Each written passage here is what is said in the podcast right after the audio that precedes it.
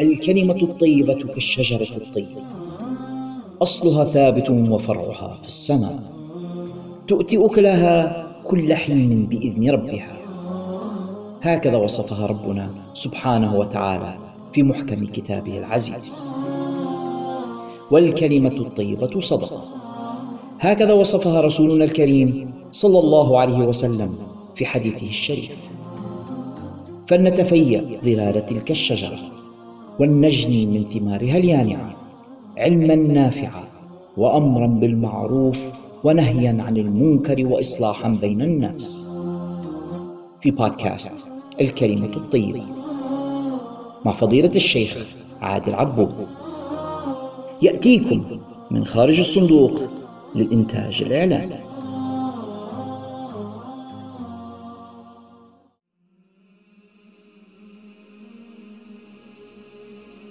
بسم الله الرحمن الرحيم. الحمد لله رب العالمين. حمدا يوافي نعمه ويكافئ مزيده. والصلاة والسلام على أشرف الأنبياء والمرسلين سيدنا ونبينا محمد وعلى آله وصحبه أجمعين. اللهم افتح علينا حكمتك وانشر علينا رحمتك وأعنا على تقواك وما فيه رضاك. يا ذا الجلال والإكرام. اللهم علمنا ما ينفعنا وانفعنا بما علمتنا. واجعل ما تعلمنا إياه حجة لنا لا علينا وارزقنا العمل بما تعلمنا والإخلاص والصدق مع العافية التامة الدائمة لنا ولأهالينا وأحبابنا وبلادنا والمسلمين يا رب العالمين.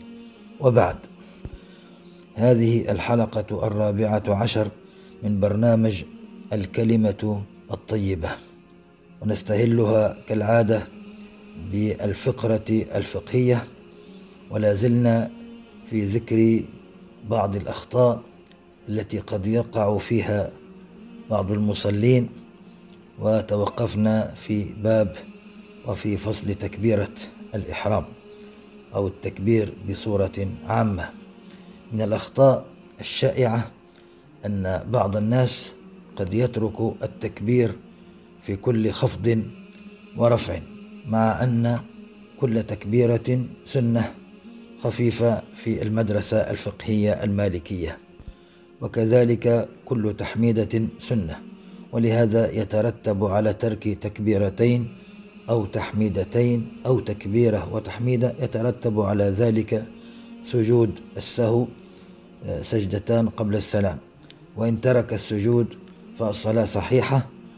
ولكن لو ترك أكثر من تكبيرتين ثلاثة فأكثر فهنا تبطل الصلاة بترك السجود ولعل ذلك سنتعرض له في فصل سجود السهو.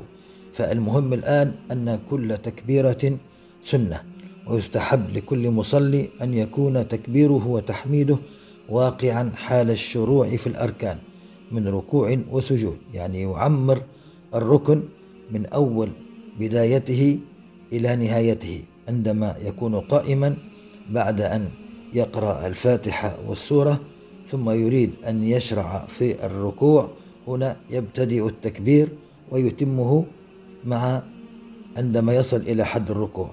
ثم عندما يرفع من الركوع يبتدئ التحميد سمع الله لمن حمده حتى يصل إلى القيام.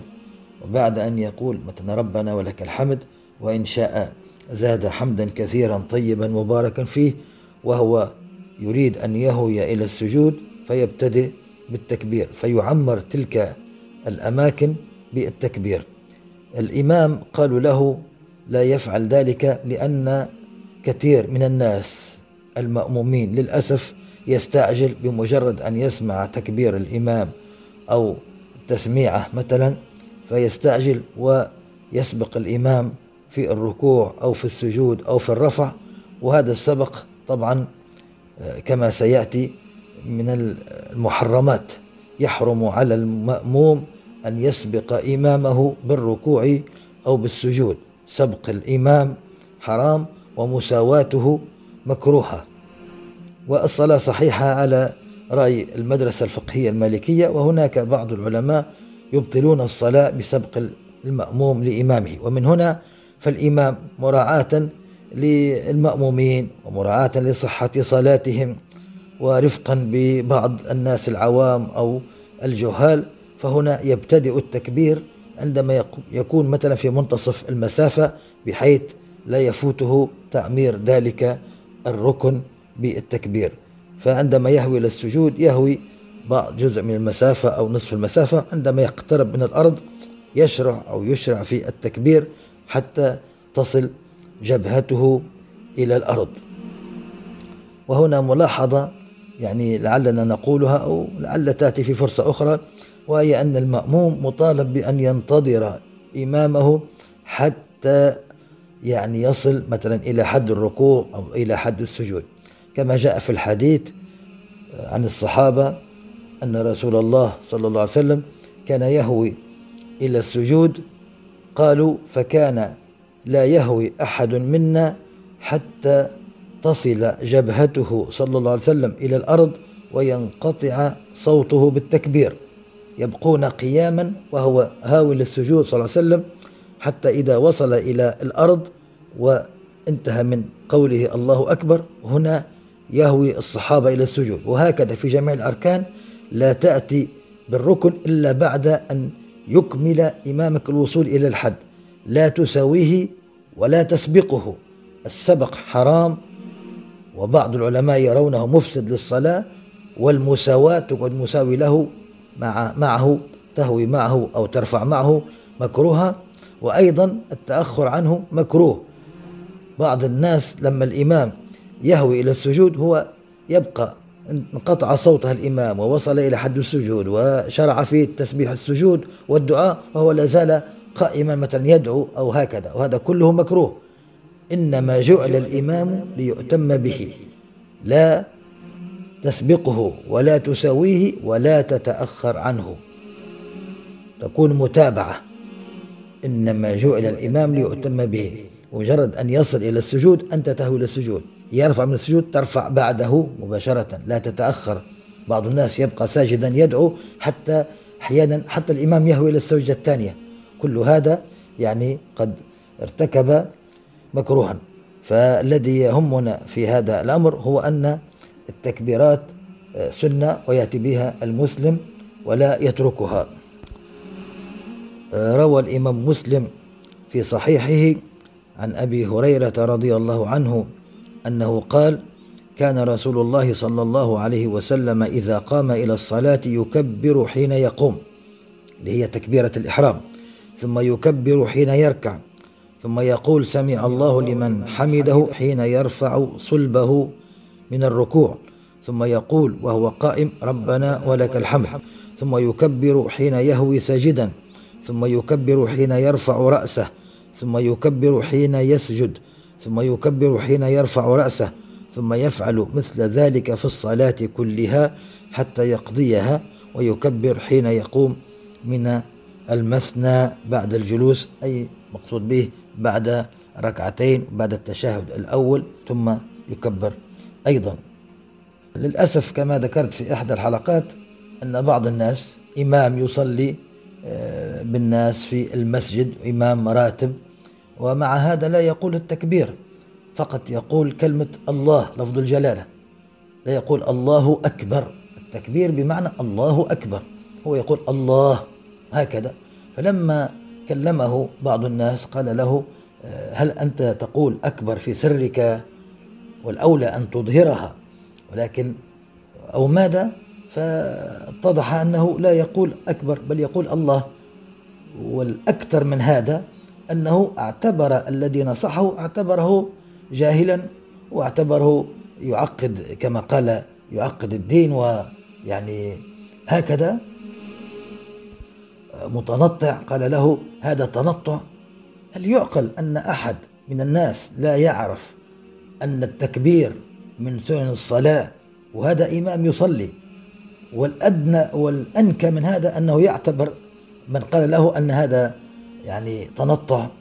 انظر إلى أي حال وصلنا يعني. وهذا إمام يصلي بالناس.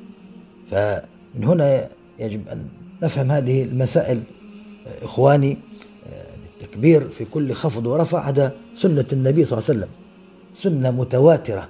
هذه أحاديث قولية ولكن هي سنة فعلية متواترة. وعند الإمام مالك وفي المدرسة الفقهية المالكية كما ذكرنا هي سنة خفيفة في كل يعني أركان الصلاة.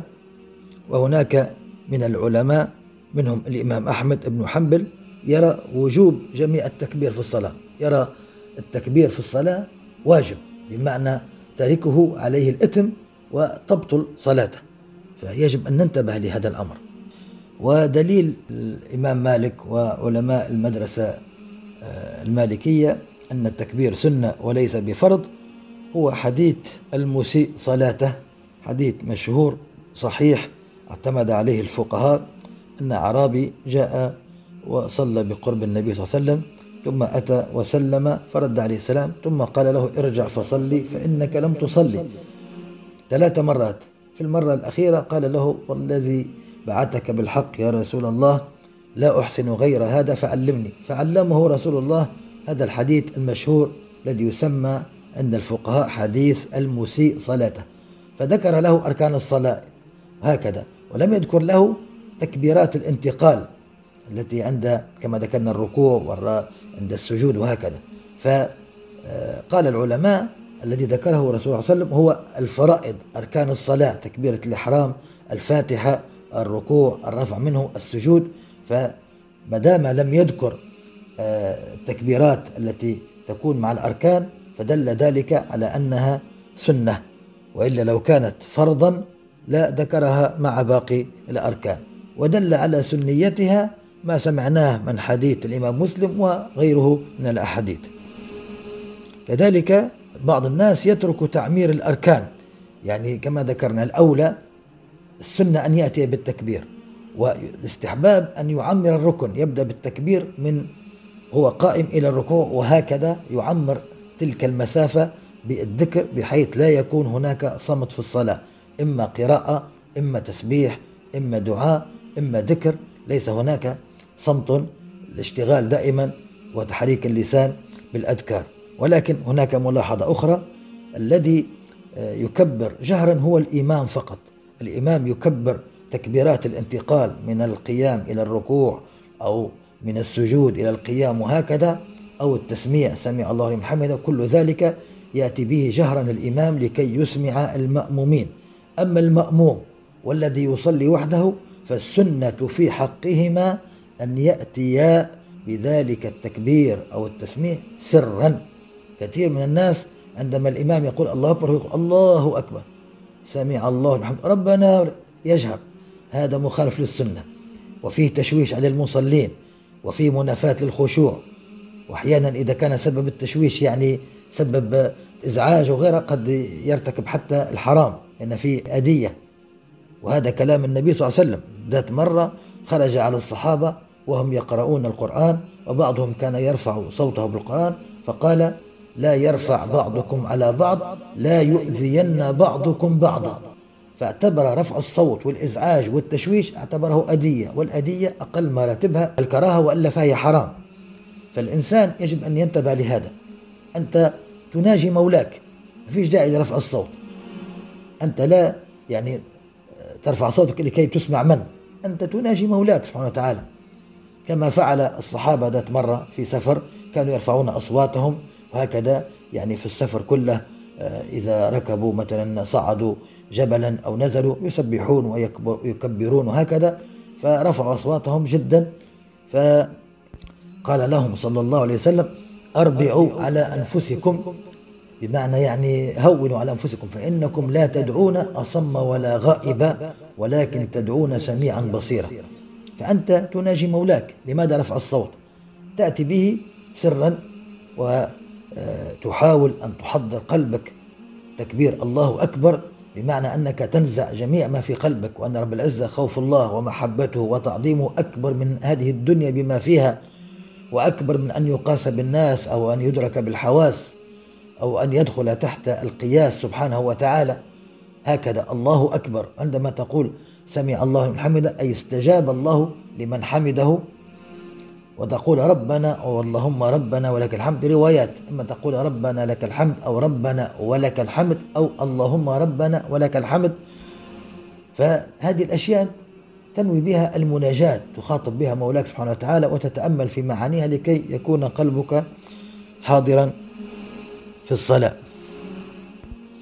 آه، من الملاحظات هنا أيضا أن جميع التكبيرات كما ذكرنا الأولى والمستحب أن يعمر بها الركن من أول الحركة إلى نهايتها ما عدا التكبير بعد الركعتين بعد أن يجلس ويأتي بالتشهد فهنا عندما يقوم من الركعة الثالثة يستحب له أن لا يكبر حتى يستوي قائما. هكذا السنة وهذا الذي كان عليه كثير من أئمة التابعين منهم سيدنا عمر بن عبد العزيز وغيره من الأئمة الفقهاء في المدينة المنورة. وإنسان يعني لو سمعنا أو رأينا إماما يكبر آه، من جلوسه حتى يقوم بعد الركعة آه، الثانية فلا حرج في ذلك. والأمر فيه سعة لأن فيه خلاف بين الفقهاء. لكن في المدرسة الفقهية المالكية يستحب أن لا يكبر بعد أن يصلي ركعتين ويأتي بالتشهد أن لا يكبر حتى يستوي قائما. كذلك من المسائل التي ذكرها أئمة الفقه في المدرسة المالكية أنه يستحب عدم الجهر بالبسملة والتعوذ في صلاة الفرض في صلاة الفريضة لأن في خلاف بين الأئمة وأيضا بين القراء هل هي البسملة آية من الفاتحة أو ليست بآية؟ خلاف طويل بين الأئمة فلا نطيل عليكم. فالمقصود هو أنه يأتي بالبسملة بسم الله الرحمن الرحيم ولكن يأتي بها سرا مراعاة للخلاف مراعاة لمن قال من العلماء بوجوبها وأيضا مراعاة للأحاديث الواردة بعدم قولها. فالاحتياط للصلاة أن يأتي بها مراعاة للخلاف ولكن يأتي بها سرا لا جهرا. كذلك من المسائل أن بعض الناس إذا سمع الإمام قرأ آيات فيها ذكر الجنة أو ذكر النار فإذا سمع ذكر الجنة آه، طلب الله تعالى ودعا الله آه، جميعا أن يدخلنا إياها وإذا سمع ذكر النار استعاذ بالله منها فهذا آه، يستحب ويجوز في صلاة النافلة مثلا صلاة التراويح وهكذا. أما صلاة الفريضة فقال العلماء يكره ذلك. في صلاة النافلة كما جاء في الحديث أنه صلى الله عليه وسلم إذا مر بآية فيها تسبيح سبح وإذا مر بسؤال سأل وإذا مر بتعوذ تعوذ وهكذا. وقال الفقهاء آه، إذا سمعت الإمام مثلا قرأ قوله تعالى أليس ذلك بقادر على أن يحيي الموتى؟ فأنت تجيب في سرك بلى بقادر. هكذا يعني تفاعل مع آه، الآيات القرآنية. وهذه حدثت مع النبي صلى الله عليه وسلم عندما قرأ سورة الرحمن على الصحابة فسمعوها وهم خاشعون. فقال لهم إخوانكم من الجن كانوا أكثر تفاعلا أو ما معنى الحديث يعني آه، منكم آه، أو كما قال صلى الله عليه وسلم بهالمعنى هذا قال كلما آه، قرأت عليهم قوله تعالى فبأي آلاء ربكما تكذبان؟ يرد الجن إخواننا الجن عليهم السلام يردون بقولهم ولا بشيء من آياتك يا ربنا نكذب. يتفاعلون مع القرآن فأثنى عليهم رسول الله صلى الله عليه وسلم. فهذا الأمر يجوز في صلاة النافلة. لما تسمع قوله تعالى أليس الله بأحكم الحاكمين؟ تقول بلى وأنا على ذلك من الشاهدين. وهكذا نص الفقهاء. وهذه أشياء يعني من باب أولى أو ليس يعني بواجبة أو هي سنة. وهكذا ذكرها الفقهاء آه، من أقوال السلف. فالتفاعل الشاهد أنه لا يكون في صلاة الفريضة. يعني هذه الأشياء لا يأتي بها الإنسان في صلاة الفريضة لأن المطلوب منا هو الإنصات فقط. أما في صلاة النافلة جائز أن يقول يتفاعل معها في السؤال في الاستعادة إذا سمع ذكر النبي صلى الله عليه وسلم صلى عليه وهكذا في صلاة النافلة. في الفقرة الوعظية شرعنا في الدرس الماضي والذي قبله في بعض الأمور التي تخص الحياة الزوجية وكيف أن الشرع الشريف جعل لكل واحد من الرجل أو المرأة جعل له حقوق وعليه واجبات. وذكرنا بعض الأحاديث التي يكون فيها حق الرجل أو الزوج على زوجته. وذكرنا أيضا أنه بإذن الله تعالى بعد أن ننهي هذا الفصل سنتكلم عن أيضا حقوق الزوجة على زوجها. فليس في دين الإسلام الدين الحنيف الدين العظيم ليس فيه ظلم ولا فيه إهانة أبدا. كما جاء في الحديث النساء شقائق الرجال صلى الله عليه وسلم هكذا قال وما أكرمهن إلا كريم وما أهنهن إلا لئيم. وأحاديث كثيرة في الاهتمام وتكريم المرأة وأيضا يعني توجيهها ونصحها. فالأشياء التي تقوم عليها الحياة الزوجية وتقوم عليها السعادة في الدنيا والآخرة فهنا هي التي أمرنا بها الشرع الشريف. فنكمل هذا الفصل الحديث التي وردت في حقوق الرجل على زوجته ما جاء عن تميم الداري رضي الله عنه مرفوعا مرفوعا أي بمعنى آه، مرفوعا إلى النبي أي قاله صلى الله عليه وسلم حق الزوج على المرأة ألا تهجر فراشه وأن تبر قسمه وأن تطيع أمره وألا تخرج إلا بإذنه وألا تدخل عليه من يكرهه. رواه الطبراني وغيره. تكلمنا على الفراش وأن المرأة يجب عليها أن تطيع زوجها في هذا الأمر وما فيه من مصالح دنيوية. وأيضا هنا آه، زيادة في الحديث وأن تبر قسمه أي إذا أقسم عليها لا تلجئه إلى الحنت. تبر قسمه. وهذه من الأمور التي تزيد في المحبة والوئام بين الزوج وزوجته وترضي الله سبحانه وتعالى. وهذا الأمر الذي يجب أن نحرص عليه كما ركزنا عليه في الدرس الماضي. وأن تطيع أمره طبعا طاعة الأمر إلا فيما يغضب الله. لا طاعة لمخلوق في معصية الخالق. ولكن الأوامر الأخرى العادية هذه أو فيها أمر بطاعة الله فهذه يجب عليها أن تطيع ذلك. وألا تخرج إلا بإذنه تكلمنا عنه في الحديث الدرس الماضي وألا تدخل عليه من يكره. كذلك من الأحاديث الواردة في هذا الأمر قوله صلى الله عليه وسلم أن عمة أحد الصحابة اسمه حصين بن محصن الأنصاري عمته أتت النبي صلى الله عليه وسلم فقال أذات زوج أنت؟ قالت نعم. قال انظري أين أنت منه فإنما هو جنتك ونارك.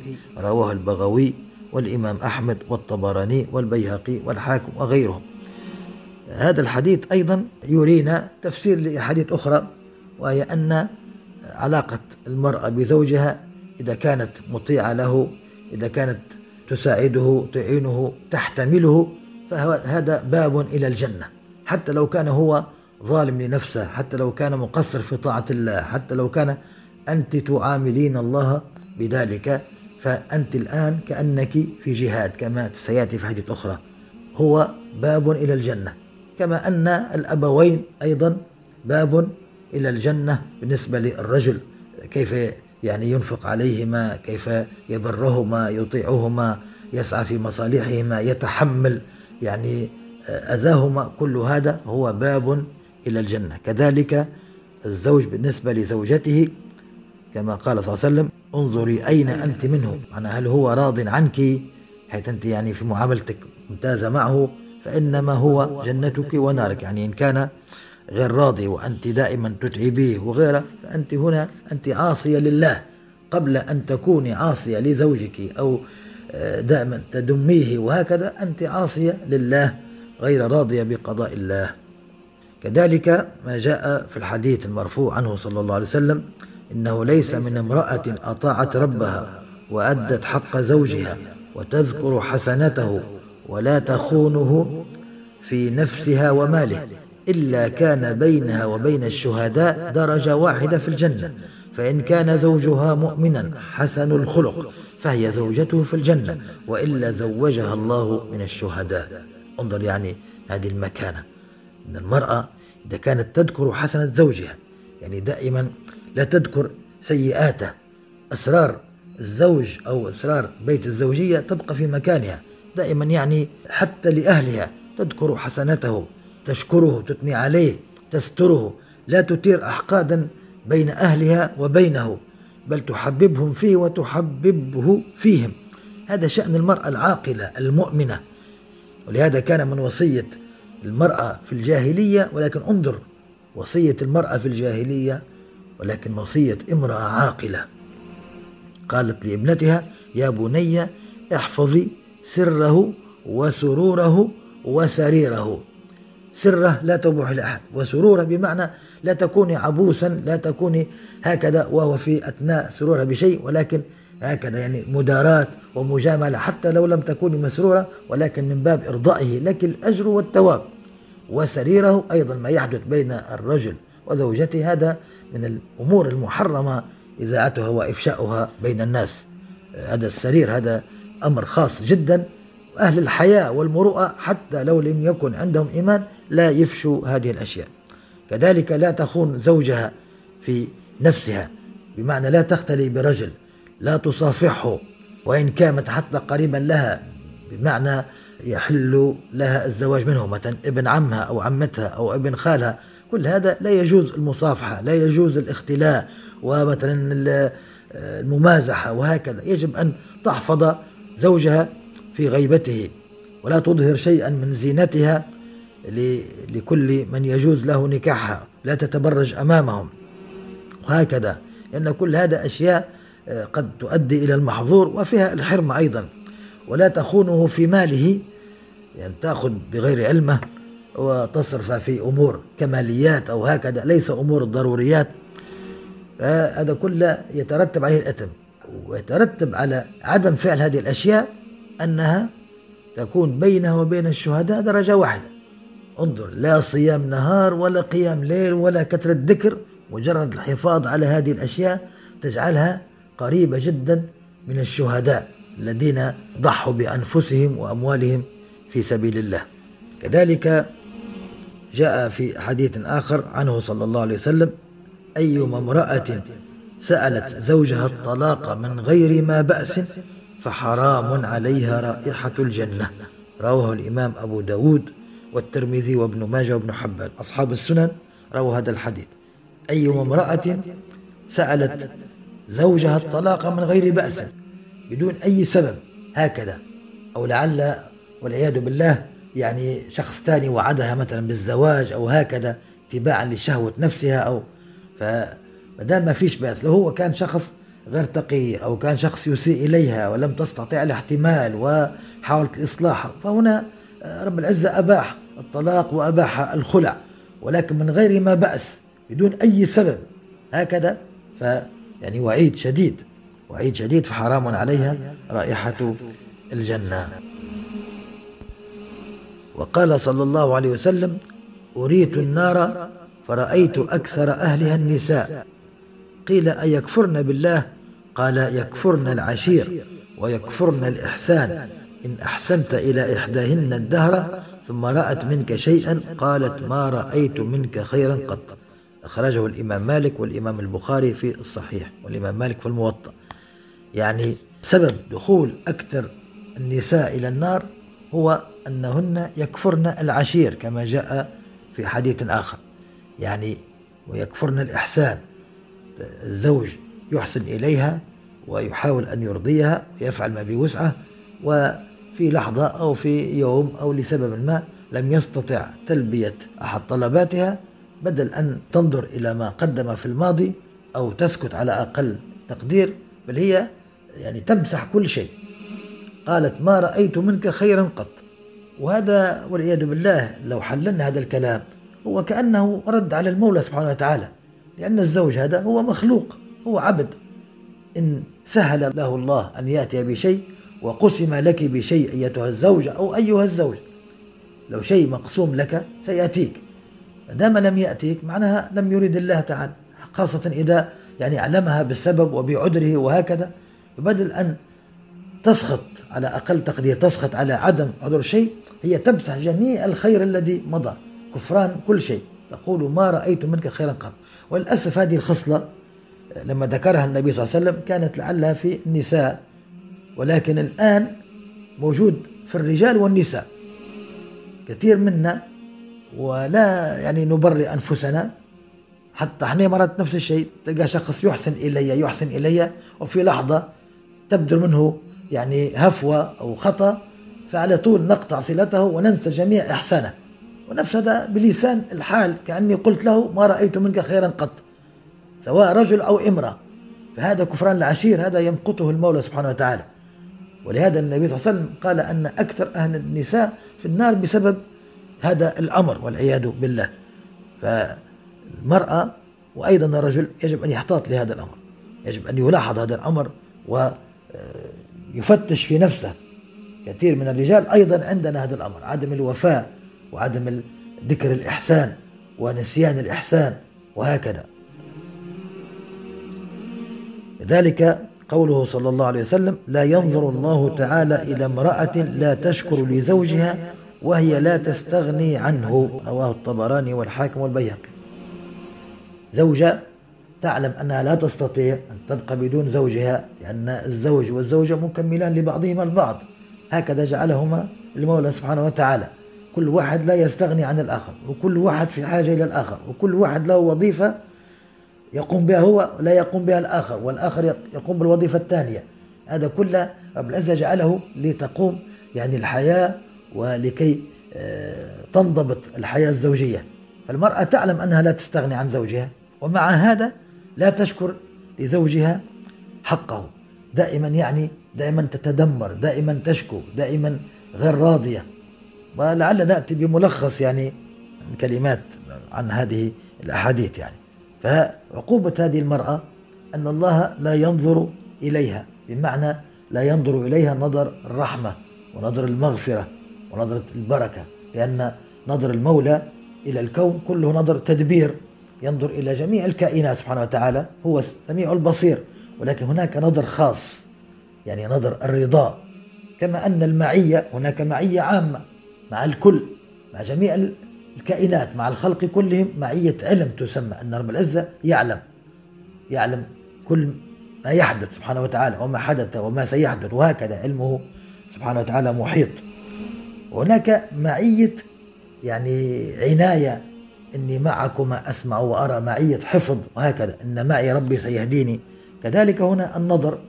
نظر الرضا هو الذي يمنع عن هذه المرأة التي دائما لا تشكر ودائما تتذمر.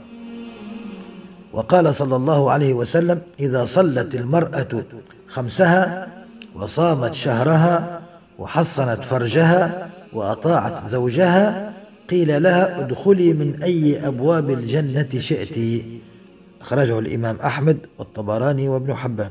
وهذا يعني لعل ذكرت في الدرس الماضي أن انظر يعني صلت المرأة خمسة أي الفرائض وصامت شهرها أي رمضان وحصنت فرجها أي العفة وأطاعت زوجها. يعني أربعة أشياء. قيل لها ادخلي من أي أبواب الجنة شئت. هكذا يعني المرأة العاقلة الحصيفة المؤمنة التي تبحث عن رضوان الله تعالى انظر هذه المزايا وهذه ما شاء الله المواهب والرحمات من المولى سبحانه وتعالى. كذلك قال صلى الله عليه وسلم أيما امرأة ماتت وزوجها عنها راض دخلت الجنة. رواه الترمذي وابن ماجه والحاكم.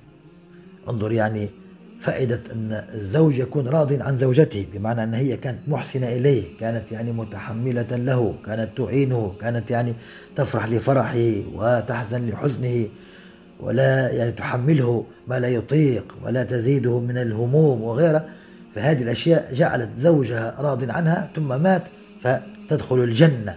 يعني رب العزة جعل رضاء الزوج هو مفتاح للجنة. كذلك نختم بهذين الحديثين وهو أن السيدة أسماء بنت يزيد الأنصارية رضي الله عنها قالت يا رسول الله أنا وافدة النساء إليك. إن الرجال فضلوا علينا بالجمع والجماعات وعيادة المرضى وشهود الجنائز والعمرة والرباط. يعني هذه مرأة تبحث عن الآخرة. قالت أنا وافدة النساء إليك. يعني أنا رسولة بعثنني النساء إليك. يعني الرجال لهم أشياء كثيرة فيها الأجر الجمع والجماعات وعيادة المرضى والجنائز والعمرة والرباط والجهاد. وإحنا النساء لا نستطيع فعل هذه الأشياء. في أشياء ممنوع حضورها كمثلا الجنائز أو غيرها. في أشياء ما نقدروهاش.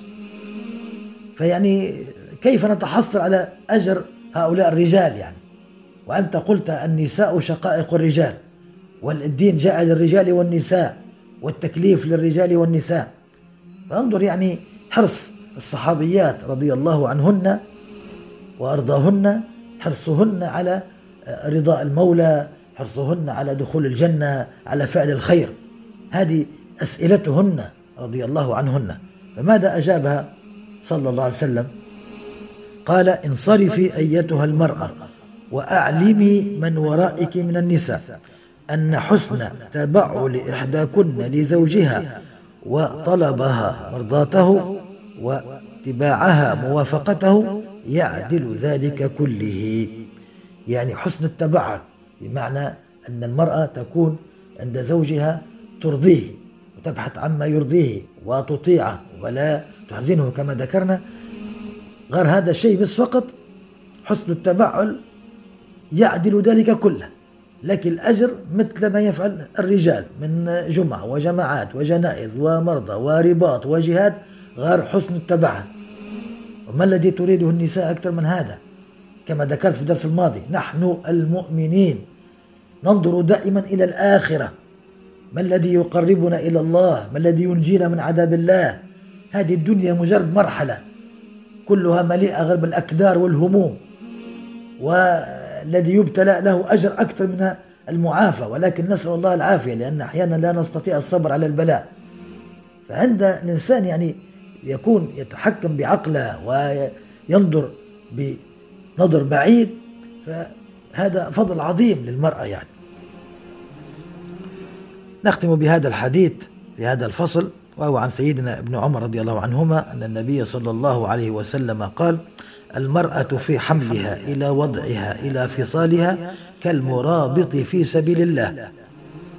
وإن ماتت فيما بين ذلك فلها أجر شهيد. يعني المرأة أثناء الحمل إلى الوضع إلى أن يعني تفطم ابنها لها أجر المرابط. المرابط هذا أجر أكثر من أجر الشهيد.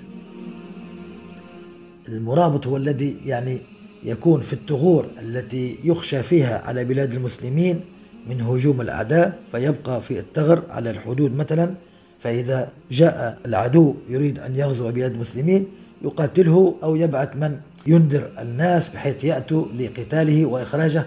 هذا المرابط يعني هكذا وظيفته أنه في أي لحظة ممكن يتعرض للقتال وللجهاد بنية حراسة ثغور المسلمين وحراسة الحدود هذا أجر عظيم.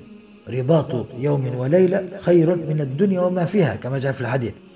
فالمرأة في الحمل ومشاق الحمل والوضع وما فيه من آلام وفيه من مشاق ورضاع الصبي عندها أجر الرباط. كأنها في تلك اللحظة كرجل قاعد في الرباط تلك الفترة كلها. انظروا هذا الأجر العظيم. هو رباط يوم وليلة فقط يعني خير من الدنيا وما فيها كأنك رب العزة أعطاك الدنيا كلها وتصدقت بها. هذا يوم وليلة فما بالك بتلك الفترة الطويلة؟ انظر الأجر التي تتحصل عليه النساء المؤمنات العاقلات. وإن ماتت فيما بين ذلك فلها أجر شهيد. ولو يعني اخترمتها المنية في أثناء الحمل أو الولادة أو فهي من الشهداء بإذن الله تعالى. هذا الأجر العظيم. طبعا كما ذكرت في الدرس الماضي يحاول شياطين الجن ويوحون إلى شياطين الإنس لكي يبعدوا المرء عن هذه الأجور. لماذا؟ لكي تدخل النار معهم. لا أكثر ولا أقل. يأمرونها بعدم طاعة الزوج. يقولوا لها وين شخصيتك؟ ووين كرامتك؟ وهالكلام هذا تلقاها هي مرأة أحيانا والعياذ بالله تفعل الحرام وما عندهاش أي كرامة. ولما تأتي لصديقتها أو غيرها مرأة صالحة عفيفة تأمرها بأن ترفع صوتها على زوجها وأن ترد عليه كلامه وأن لا تطيعه وأن تمنعه حقه بحجة الاستقلالية وبحجة الحضارة والكلام الزائف يريدون أن يدخلوها النار. كذبوا عليها. قالوا لها حسناء وهكذا. ولكن انظر الأجر الذي تتحصل عليه المرأة عندما تمتثل لأمر الله تعالى وأمر نبيه صلى الله عليه وسلم. طبعا نحن ذكرنا الأحاديث التي وردت في أولا فضائل المرأة المطيعة وأيضا في حق الزوج على زوجته. نتكلم بإذن الله تعالى في الدرس الآتي عن حقوق المرأة على زوجها وواجبات الزوج وكيف عليه أن يحترم زوجته ويكرمها وهكذا. نتكلم عنه بإذن الله تعالى. وصلى الله على سيدنا محمد وعلى آله وصحبه وسلم. في الفقرة الثالثة وهي فقرة الخصال الحميدة وصفاته صلى الله عليه وسلم المجيدة. توقفنا في عظيم تواضعه صلى الله عليه وسلم مع أصحابه. قال تعالى واخفض جناحك للمؤمنين. فكان من تواضعه صلى الله عليه وسلم أن يخدم نفسه بنفسه. قالت السيدة عائشة رضي الله عنها كان رسول الله صلى الله عليه وسلم يخيط ثوبه ويخصف نعله ويعمل ما يعمل الرجال في بيوتهم أي الاشتغال بمهنة الأهل والنفس.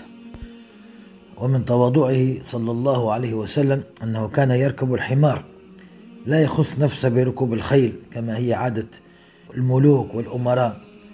هذا تواضعه صلى الله عليه وسلم.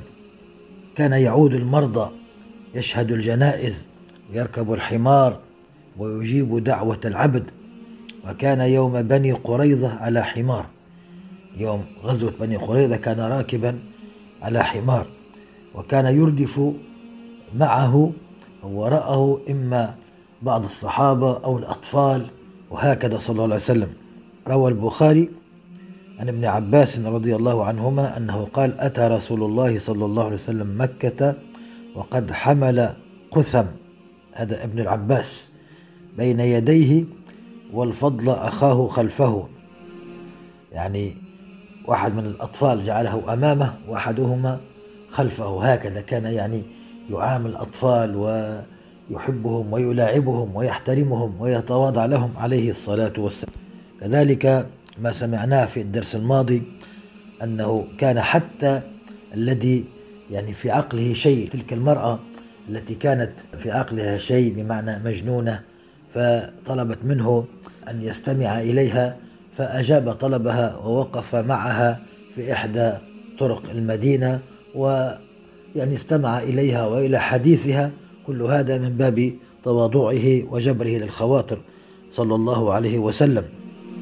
وأيضا لما تأتيه الأمة الصغيرة تأخذ بيده فيذهب معها إلى حاجته صلى الله عليه وسلم. كذلك من تواضعه ما رواه الإمام أحمد وغيره من حديث ابن عباس رضي الله عنهما في حجة النبي صلى الله عليه وسلم أن النبي صلى الله عليه وسلم أتى السقاية مكان سقي الماء للحجيج وللمعتمرين فقال اسقوني. فقالوا إن هذا يخوضه الناس ولكننا نأتيك به من البيت. فقال لا حاجة لي فيه اسقوني مما يشرب الناس. انظر إلى هذا التواضع العظيم من صاحب الخلق العظيم صلى الله عليه وسلم. يعني لم يقبل أن يؤتى بشراب خاص أبى إلا أن يشرب مما يشرب الناس ولو خاضت فيه أيديهم. وعن ابن عمر رضي الله عنهما أن النبي صلى الله عليه وسلم كان يبعث إلى المطاهر أي المقصود به الحياض أو البرك المعدة للوضوء يبعث فيؤتى بالماء فيشربه يرجو بركة أيدي المسلمين كما ذكر سيدنا ابن عمر. خرجه الطبراني والحافظ الهيتمي ورواته ثقات. كذلك لما استأذن سيدنا عمر رضي الله عنه استأذن رسول الله في العمرة أذن له وقال له يا أخي وفي رواية يا أخي يا عمر أشركني بدعائك وفي رواية لا تنسني من دعائك. انظر يعني هذا التواضع رسول الله وأحب الخلق إلى الله وأشرف الخلق وأعظم الخلق يطلب من أحد الصحابة مهما علت مرتبته ولكن في النهاية أحد من أحد الأمة يطلب منه الدعاء. يتواضع هكذا أشركني في دعائك عليه الصلاة والسلام. وأمر بالتواضع. قال إن الله تعالى أوحى إلي أن تواضعوا حتى لا يفخر أحد على أحد ولا يبغي أحد على أحد. ومن أعظم ما يدل على تواضعه صلى الله عليه وسلم أنه لما خيره الله تعالى بين أن يكون نبيا عبدا أو نبيا ملكا اختار العبودية تواضعا لله تعالى كما جاء في عدة أحاديث صحيحة أنه صلى الله عليه وسلم خيره وأرسل في روايات أرسل إليه ملكا وقال له إن شئت نبيا ملكا وإن شئت نبيا عبدا فقال بل نبيا عبدا بل نبيا عبدا بل نبيا عبدا ثلاث مرات صلى الله عليه وسلم. وفي رواية بل عبدا رسولا كما رواه في الترغيب والترهيب الإمام المنذري. وكما سمعنا في الدرس الماضي أنه لما يجلس مع الصحابة الأكل فيجلس جلسة التي يجلسها العبيد كل هذا تواضعا لله صلى الله عليه وسلم. عرضت عليه الدنيا والجبال أن تصير ذهبا وأن أتي بمفاتيح الخزائن كل هذا ردها قال بل نبيا عبدا صلى الله عليه وسلم. كذلك من شمائله العظيمة عظيم حلمه وعفوه صلى الله عليه وسلم. قال تعالى فاعف عنهم واصفح إن الله يحب المحسنين. وقال سبحانه فاعف عنهم وشاورهم في الأمر. كان صلى الله عليه وسلم عظيم الحلم. لا يقابل السيئة بالسيئة بل يعفو ويغفر وما انتقم لنفسه من شيء قط إلا أن تنتهك حرمة الله فينتقم لله تعالى. أما لنفسه لم ينتقم عليه الصلاة والسلام. ولهذا أخرج الشيخان الإمام البخاري والإمام مسلم في صحيحيهما عن السيدة عائشة رضي الله عنها قالت ما خير رسول الله صلى الله عليه وسلم بين أمرين إلا أخذ أيسرهما ما لم يكن إثما. فإن كان إثما كان أبعد الناس منه. وما انتقم رسول الله صلى الله عليه وسلم لنفسه إلا أن تنتهك حرمة الله فينتقم لله صلى الله عليه وسلم. حتى في غزوة أحد لما قتل أصحابه كسرت رباعيته صلى الله عليه وسلم وجرح في شفته السفلى وشج في جبهته الشريفة حتى سال منه الدم. فجعل ينشفه لئلا ينزل على الأرض ويقول لو وقع منه شيء على الأرض لنزل عليهم العذاب من السماء. وشق ذلك على الصحابة. قالوا لو دعوت عليهم. فقال صلى الله عليه وسلم لم أبعث لعانا ولكن بعثت داعيا ورحمة. اللهم اغفر لقومي. وفي رواية اللهم هدي قومي فإنهم لا يعلمون صلى الله عليه وسلم. ومن مظاهر الحلم العظيم لحضرته صلى الله عليه وسلم قصة زيد بن السعنة. وهذا أحد أحبار اليهود أسلموا لرؤية تلك الآيات المحمدية والعلامات النبوية الجلية. قد ورد عنه سيدنا زيد بن سعنة أصبح صحابيا جليلا كان يهوديا قال لم يبق من علامات النبوة إلا وقد عرفته في وجه محمد حين نظرت إليه إلا اثنتين لم أخبرهما فيه. يسبق حلمه جهله ولا تزيده شدة الجهل عليه إلا حلما. بمعنى أن الحلم يسبق الجهل يسبق الغضب. ومهما ازددت عليه عليه الصلاة والسلام في الجهل وفي التعدي وفي الإساءة يزداد حلما صلى الله عليه وسلم. فأراد أن يختبر تين الخصلتين لكي يتيقن أنه رسول الله آه، كما هي علاماته عندهم في التوراة ولكي يؤمن به رضي الله عنه. قال سيدنا زيد بن سعنة فكنت أتلطف له أي لمحمد صلى الله عليه وسلم لأن أخالطه فأعرف حلمه وجهله فابتعت أي اشتريت منه تمرا إلى أجل فأعطيته الثمن فلما كان قبل مجيء الأجل بيومين أو ثلاثة أتيت محمدا صلى الله عليه وسلم فأخذت بمجامع قميصه. انظر يعني شخص يأتي ويمسك بمجامع قميص النبي صلى الله عليه وسلم في حضور الصحابة. ورداؤه على عنقه ونظرت إليه بوجه غليظ ثم قلت ألا تقضين يا محمد حقي؟ فوالله إنكم يا بني العبد المطلب مطل مطل أي تؤخرون في أداء الحقوق وتسوفون في الموعد وتأكلون أموال الناس بالباطل. انظر يعني هذا الافتراء. يعني شخص يأتيك في وسط أصحابك ولا زال موعد قضاء الدين ثم يتهمك زرا بأنك أخرت الموعد وأنك تريد أن تأكل حقه وليس كلام فقط بل هو أيضا أمسك بثيابه وجره انظر يعني كم فيها من استفزاز هذه الحركات وهذه المعاملة. فسيدنا عمر لم يحتمل كذلك الصحابة. قال يا عدو الله تقول لرسول الله صلى الله عليه وسلم ما أسمع فوالله لولا ما أحاذر فوته لضربت بسيف رأسك. أحاذر فوته يقصد يعني آه، الصلح الذي بين المسلمين وبين اليهود وأن لا يستطيع أن يفعل شيء إلا بأمر من رسول الله. يعني هذه المخاطبة وهذا الزور وهذا البهتان وهذه المعاملة قمة الوقاحة تفعلها مع رسول الله بيضرب عنق سيدنا عمر. ورسول الله صلى الله عليه وسلم ينظر إلى عمر بسكون وتؤودة وتبسم. انظر يعني كلام وسلم. أنا وهو أنا وهو أي أنا وهو أي هذا اليهودي اللي هو زيد بن السعنة. قال أي أنا وزيد كنا أحوج إلى غير هذا منك يا عمر. يعني انظر كان يتبسم مع تلك المعاملة السيئة ثم انظر كيف ساوى نفسه رسول الله مع أحد اليهود. قال أنا وهو كنا أحوج إلى غير هذا منك يا عمر. أن تأمرني بحسن الأداء وتأمره بحسن اتباعه أي المطالبة. ثم قال صلى الله عليه وسلم اذهب يا عمر فقده حقه وزده عشرين صاعا مكان ما رعته. يعني زيد عليه حقه الذي يريده زيد عشرين صاع تعويض على الترويع الذي روعته له. انظر يعني مع هذه المعاملة السيئة انظر كيف يعامل النبي صلى الله عليه وسلم أعداءه اليهود صلى الله عليه وسلم. ففعل ذلك سيدنا عمر. قال زيد فقلت يا عمر كل علامات النبوة قد عرفتها في وجه رسول الله صلى الله عليه وسلم حين نظرت إليه إلا اثنتين لم أخبرهما يسبق حلمه جهله ولا تزيده شدة الجهل عليه إلا حلما فقد اختبرته بهما. فاشهد يا عمر أني قد رضيت بالله ربا وبالإسلام دينا وبمحمد صلى الله عليه وسلم نبيا.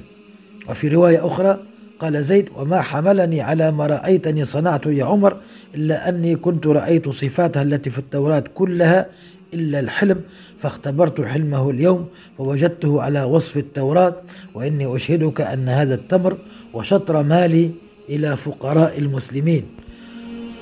وأسلم زيد وأهل بيته كلهم إلا شيخا كبيرا غلبت عليه الشقوة. يعني انظر معاملة النبي صلى الله عليه وسلم كيف أثرت في هذا الرجل من كبار اليهود وأسلم وأسلم أهل بيته جميعهم ببركة حلمه صلى الله عليه وسلم. كذلك من الوقائع التي يتجلى فيها عفوه صلى الله عليه وسلم وحلمه وتحمل أذى المؤذين وغلظة المغلظين ومقابلة ذلك بالسماحة والصفح ما أخرجه الإمام أبو داود عن أبي هريرة رضي الله عنه قال حدثنا رسول الله صلى الله عليه وسلم يوما فقمنا حين قام ونظرنا إلى أعرابي قد أدركه فجذبه في رواية فجبذه بردائه جبذة شديدة فحمر رقبته صلى الله عليه وسلم يعني صار فيها حمرة من أثر الجذبة لأن الرداء كان خشن فلما جذبه جذبة شديدة أثرت خط أحمر في رقبة النبي صلى الله عليه وسلم. فالتفت النبي صلى الله عليه وسلم إلى الأعرابي فقال له الأعرابي أحملني على بعيري هذين يعني حملهما لي طعاما من مال الله الذي عندك فإنك لا تحملني من مالك ولا من مال أبيك. يعني انظر كأن في وقاحة في الطلب. أعطني من المال الذي عندك مال الله ليس هو مالك ولا مال أبيك. انظر كيف رد رسول الله صلى الله عليه وسلم على هذا الكلام. قال صلى الله عليه وسلم لا وأستغفر الله. لا أحملك من مالي ولا من مال أبي. وفي رواية سكت النبي صلى الله عليه وسلم ثم قال المال مال الله وأنا عبده. لا وأستغفر الله. لا أحملك حتى تقيدني. يعني أعطيك آه، من المال ولكن أريد القود هو بمعنى القصاص. أن أقتص منك كما يعني فعلت بهذا يعني الجذبة الشديدة جدا هذه التي أثرت في عنقه قال أريد القصاص حتى تقيدني من جبذتك التي جبذتني. قال له الأعرابي والله لا أقيدكها فقال له النبي صلى الله عليه وسلم لما؟ فقال له الأعرابي لأنك لا تكافئ بالسيئة السيئة.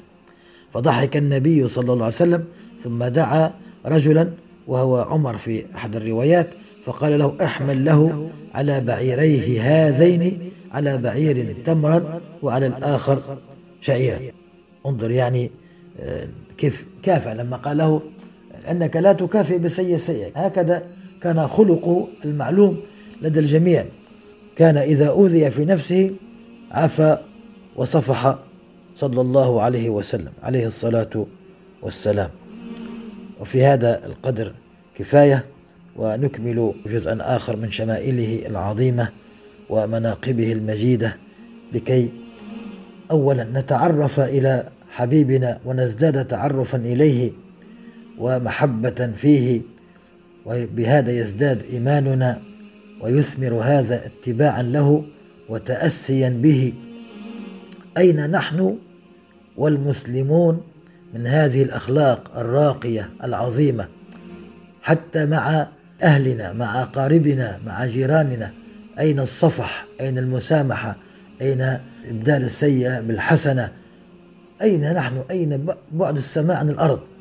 ولكن ندعو الله تعالى أن يوفقنا لأن نتأسى بهذا الحبيب الأكرم والخليل الأعظم صلى الله عليه وسلم.